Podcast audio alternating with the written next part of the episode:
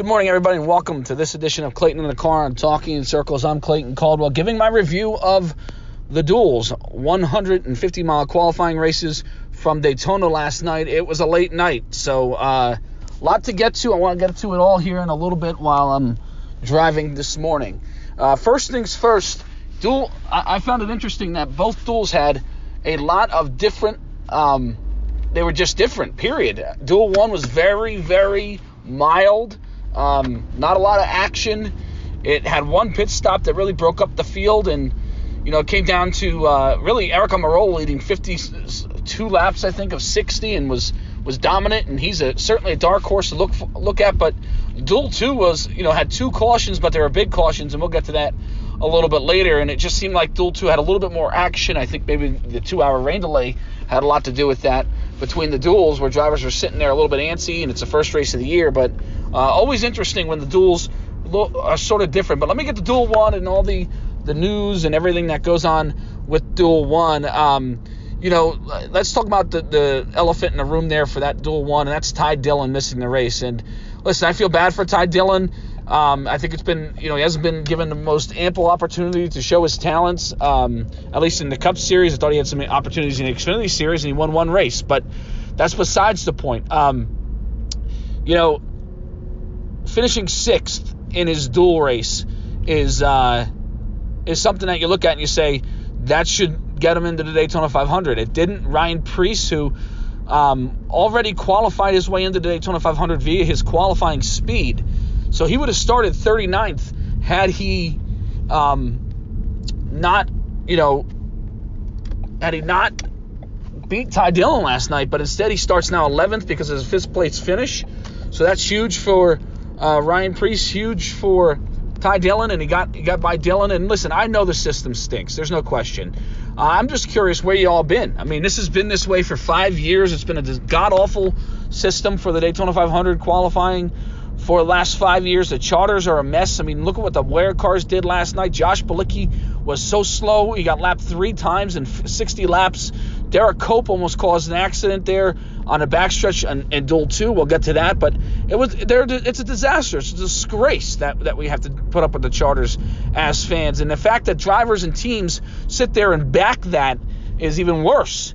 And you know, you see drivers last night like Bubba Wallace who are sitting there going, "Oh, you know, we're scratching our heads here. Why are you scratching your heads? It's been this way for five years. You guys, uh, you know, I see Denny Hamlin and Parker Kligerman the other last week telling us how great charters are. Well, if they're that great, then then what are you what are you all, all upset about? You know, I mean, I mean, come on now. It's it's ridiculous, and and the charter system's outrageous. And the biggest flaw we've seen with this charter system is exactly what it is. It it allows these small teams, these terrible race teams, to be locked into the field, and competitive race teams go home. Ty Dillon raced last night. He tried his guts out, and he missed. And yes, the system is broken, but where y'all been the last five years? That's my question.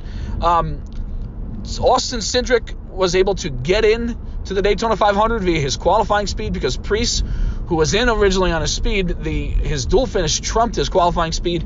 Cindric gets in, and, and listen, a lesson to any open team in the future, if there's going to be open teams in the future, which I highly doubt, or at least, you know, where there's going to be go or go home cars because this new car is going to be so expensive and everything that goes on with it. Um, focus on qualifying. Make qualifying most important. You know, I think Cindric last night tried to, um, you know, have a car that drafted really well, and it nearly bit him. Mean, he sped on pit road, and once he sped on pit road on that green flag pit stop, where you're just taking gas, he had to come down and do a pass-through penalty. Got a lap down. He got very, very lucky. Now David Ragan raced his way in, in Duel Two as well, but I think things might have changed had had it been a little bit different scenario. But listen, he was a fender away from being in a really tough situation for the Daytona 500. If, if Ty Dillon beat Ryan Preece last night and it was a fender, it came down to a fender, Austin Cindric's watching Duel 2 at the edge, on the edge of his seat praying, praying that he gets into the Daytona 500. Um, so for any open team, you know, Miles Stanley kind of came on Sirius XM NASCAR radio and said, "Oh, we're not really focusing on qualifying." Shame on you. That was not a very good idea. He got very, very lucky. But as far as Duel One is concerned, Aric Almirola, excellent, excellent job. He deserves a lot of credit. Very, very fast. I mean, this is a guy who's pretty good on these super speedways, has yet to really pull off a big win. But I think this 10 car this year is really, really fast. So um, he could be a very a, a, guy, and I wouldn't call him a dark horse contender per se because uh, he won a duel and he's qualified with third third in the Daytona 500 on, on Wednesday night. So I wouldn't call him a dark horse, but he's a guy that I think coming into the week, I don't think a lot of people had on their radars as far as winning the Daytona 500, and I think he should be. Um, I also want to give a call out to Daniel Suarez. He finished eighth in his duel. He's had a really good speed week. They qualified 10th at, uh, on, on Wednesday night. So he deserves a lot of credit. He was up there. He led some laps there as well. So uh, he deserves some credit. Um, you know, a disappointing night for Erik Jones, I thought, last night. I was kind of hoping we see a little bit better performance of speed weeks for him. They didn't qualify good. He was awful in the clash, and he was not very good uh, last night. And I know he kind of, it's a pit sequence, and it's only 50 or 60 laps. But um, you know, I expect a little bit better effort from him on that in that 43 car for Richard Petty Motorsports. Um, but the big one of the biggest issues I think you're going to have you're to see from that duel one is Alex Bowman, uh, the pole sitter. Had engine issues last night, and you know I thought for sure they were they were going to play it up a little bit more than they did. And if I'm Greg Ives and I'm that team, that that 48, what was the 88 team, if I'm Greg Ives, what are you even what are you even playing with the engine for? What are you even messing with it for? I know the Daytona 500 pole is prestigious, and Ally probably sits there and wants to look at their car um, leading the field to the Daytona 500, but ultimately you're there to win the Daytona 500. That's the goal. That's the goal entering this weekend. And if you have even the slightest doubt of problem in that engine, what are you even messing with it for? You're Hendrick Motorsports. You have all kinds of money you, you can afford another engine. It's not going to kill you guys. What are you worried about? Why are you even messing with the engine? I don't understand their, their strategy there. Again, I know the pole's important. I know they want Ally to look and say, hey, you know, we want Ally to lead the field to the Daytona 500. I think it's insane that they're going to sit there and um, mess with this engine. If you have the slightest doubt, change it. Change it. Yeah, you go to the rear, but you know what? At least you, you, you sit there and you say, we we did everything we could to win the Daytona 500. Because right now, if you blow an engine, you know, 20, 25 laps into the Daytona 500, you're going to be kicking yourself. All because, all because of what? To sit on a pole for the 500? To me, that doesn't make a lot of sense. I know Greg Ives is, you know, he's crew chief a lot more races than I have, and he's led a lot more teams than I have, but uh, I, I think it's a no-brainer there, in my opinion.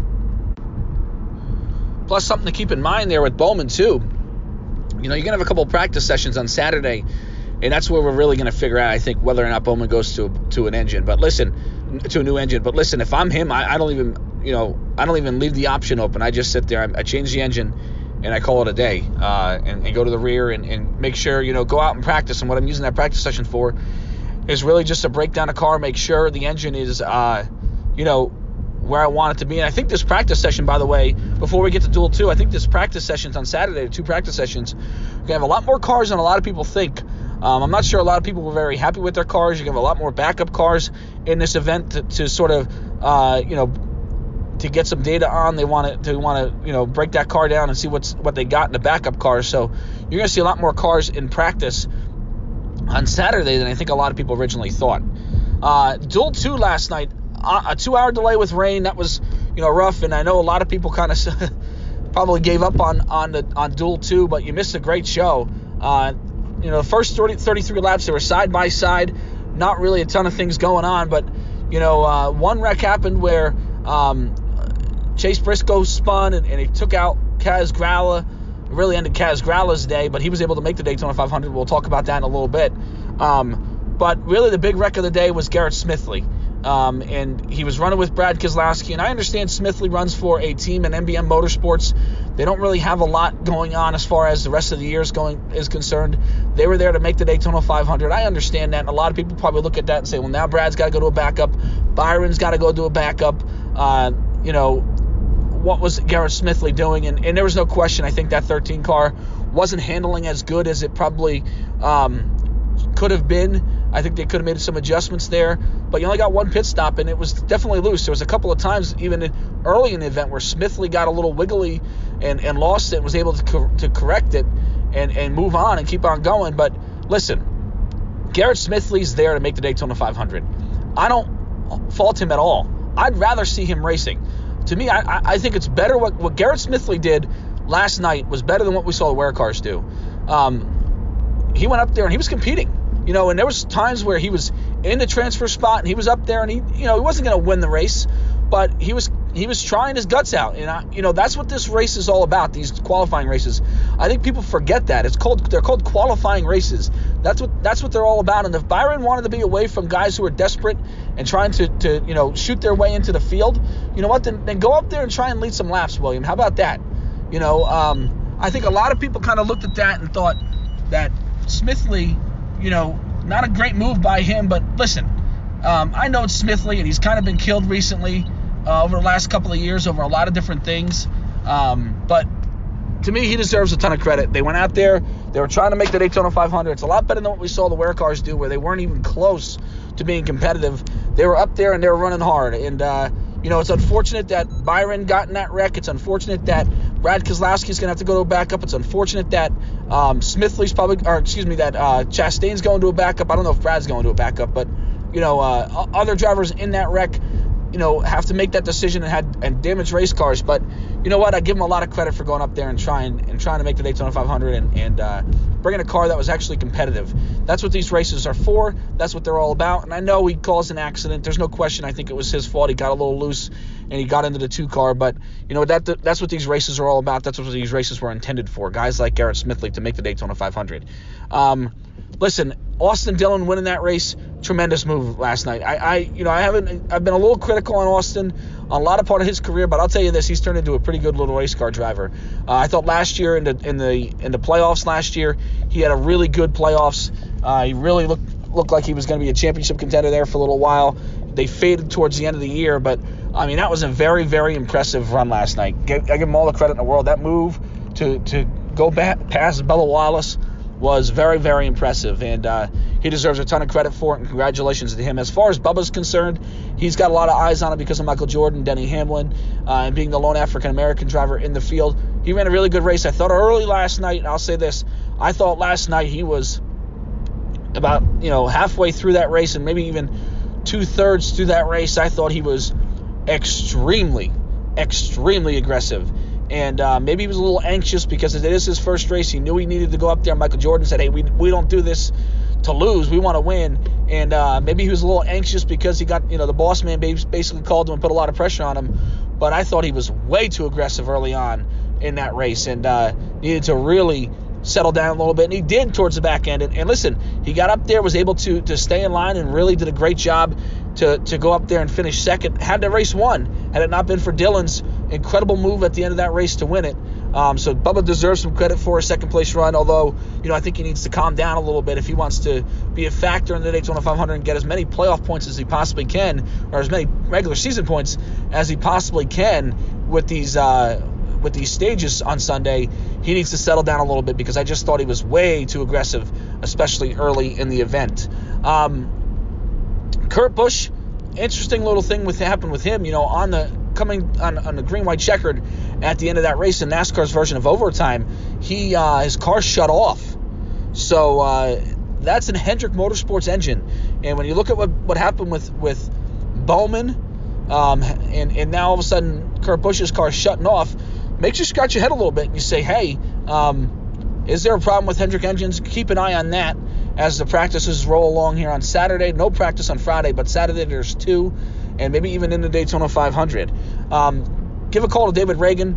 He raced his way in. He didn't have to do that. I mean, he was con- conservative all night. It really paid off for him uh, because he was conservative all night to not get in any wrecks. Was was way behind. Um, you know, all all the the basically the whole field all night did not want to tear up his race car. He was locked in but, you know, considering that the other three open cars had significant damage or out of the race, when you look at uh, Noah Gragson, who got involved in that wreck uh, with Keselowski and, and Smithley, um, and Grala got into an accident, and then Smithley, of course, you know, there was a lot of accidents going on there. So, you know, Ragan being conservative really paid off for him. So uh, he was able to race his way in because he really didn't have any damage. He was sort of the uh, survivor there to get himself into the Daytona 500. So he deserves some credit there as well.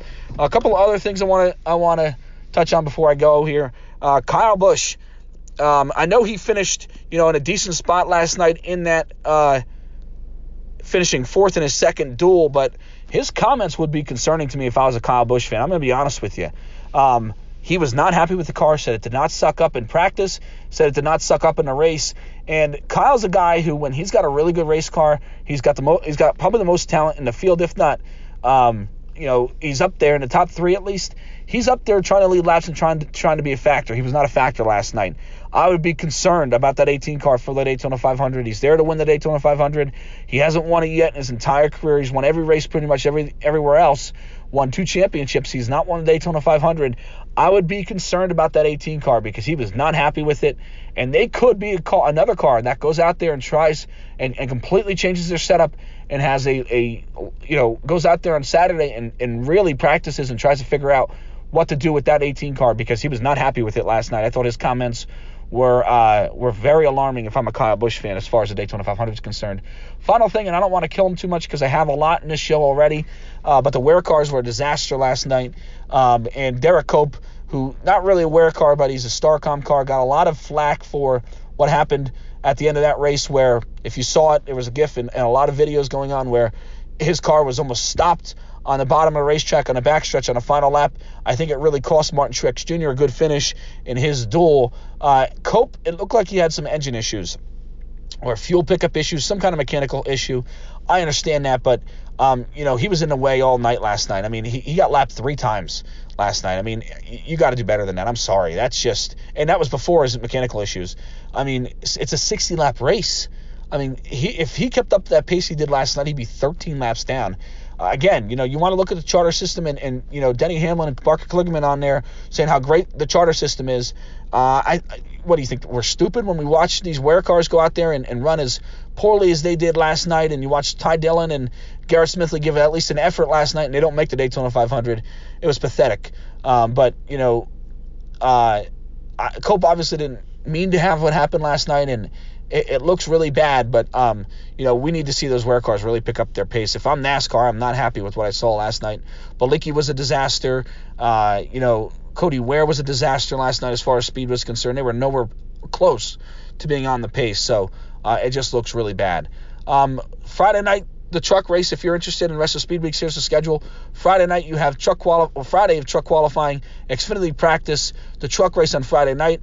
Then Xfinity qualifying on Saturday, two Cup practices on Saturday, an ARCA race as well on Saturday, and then the NASCAR Xfinity Series race around 5 o'clock on Saturday night. And then the Cup race, of course, the Daytona 500, 2.30 on Sunday. That is the rest of Speed Week schedule. Thanks for listening tonight. We'll see you next time. Good night.